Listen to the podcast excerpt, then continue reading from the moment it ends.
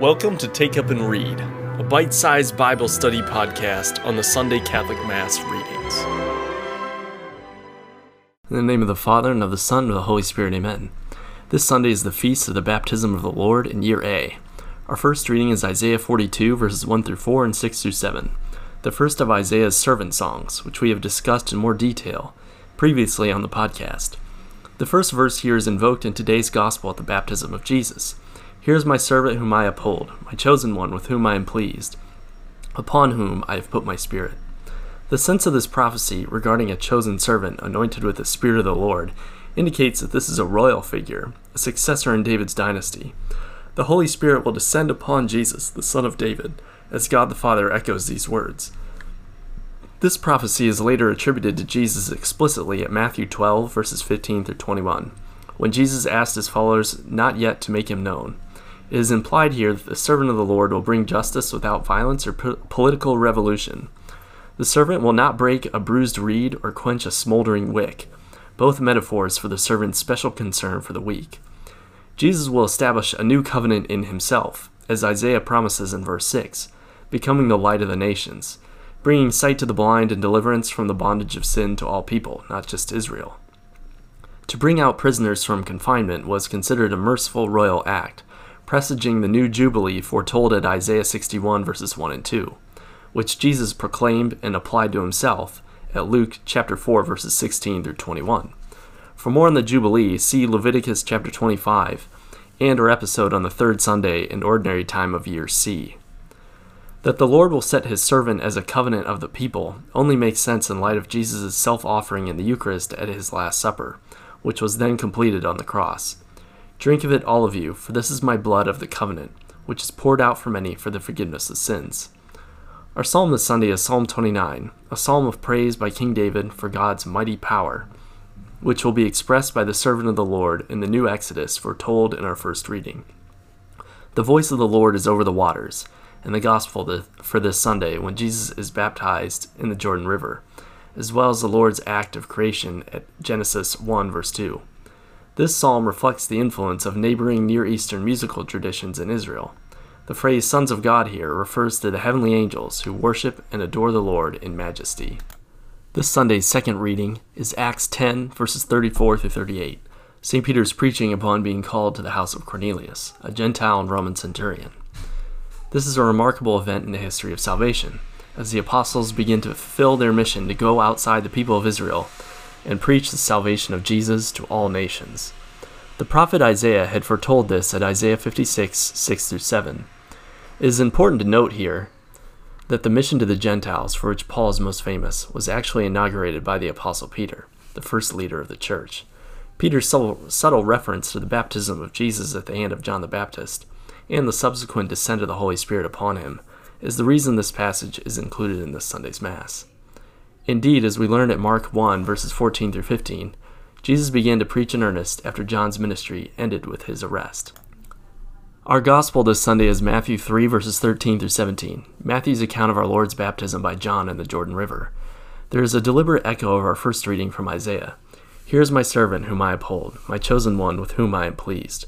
Upon him I have put my spirit. He shall bring forth justice to the nations. As noted above, Matthew makes this explicit in Matthew 12, verses 15 through 21. This identification of the Messiah with the chosen one, Isaiah's suffering servant, is made by Jesus' detractors at his crucifixion. See Luke 23:35. The prophet Ezekiel was similarly commissioned by God to preach to the Babylonian exiles at Ezekiel 2 verses 1 through 5. Son of man, stand upon your feet, and I will speak with you. And when he spoke to me, the Spirit entered into me and set me upon my feet, and I heard him speaking to me. And he said to me, Son of man, I send you to the sons of Israel, to a nation of rebels who have rebelled against me. They and their fathers have transgressed against me to this very day. The people are also impudent and stubborn. I send you to them, and you shall say to them, Thus says the Lord God. And when they hear or refuse to hear, for they are a rebellious house, they will know that there has been a prophet among them. Jesus is a new prophet sent to a similarly stubborn humanity, exiled from God by sin. He says that his baptism is fitting to fulfill all righteousness, because his mission entails being perfectly obedient to his Father and to the Old Testament law. Though our Lord had nothing to repent, he took no shortcuts in his humanity. For in the words of St. Gregory Nazianzus, What has not been assumed has not been healed.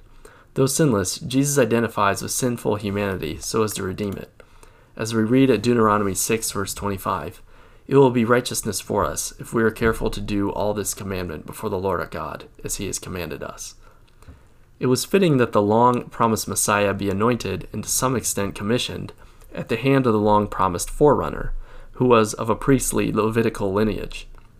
The prophet Elijah similarly handed on his mission to Elisha, Elijah at the Jordan River, and Joshua's first act as Moses' successor was to lead the people in a crossing of the same river. As Elijah was taken into heaven, so the heavens are opened at Jesus' baptism for the descent of the Holy Spirit, the real actor in this scene. We might also hear echoes in the anointing of Solomon at the river Gihon as a successor to his father King David, a royal lineage that Jesus also shares. See 1 Kings chapter 1 verses 38 through 39. Davidic kings were ritually washed before their anointing. With the descent of the Holy Spirit like a dove, we are reminded of the Holy Spirit hovering over the waters at the beginning of the creation in Genesis 1 verse 2, and the dove which presaged the renewal of creation after Noah's flood at Genesis 8 verses 8 through 12. Jesus similarly comes to inaugurate a new creation. The coming of the Holy Spirit at David's and Saul's anointings come to mind as well.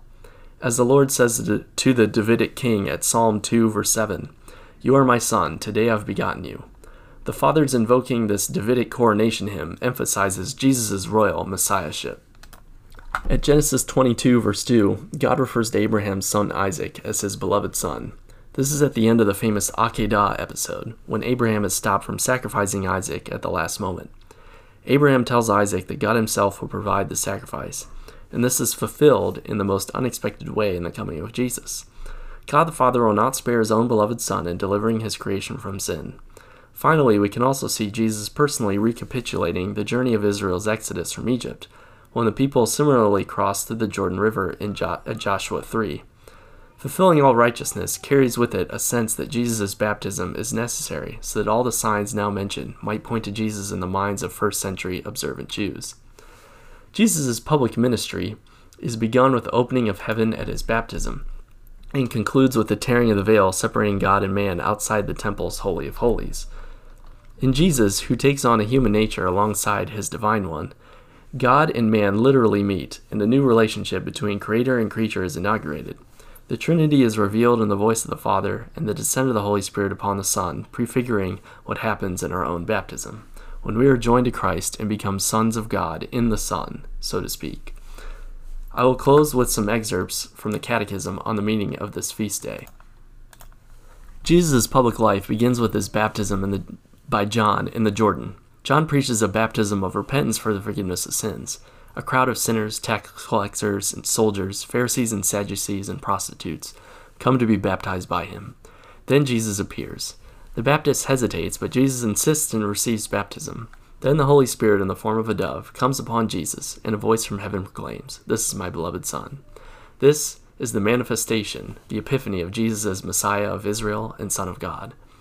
The baptism of Jesus is on his part the acceptance and inauguration of his mission as God's suffering servant.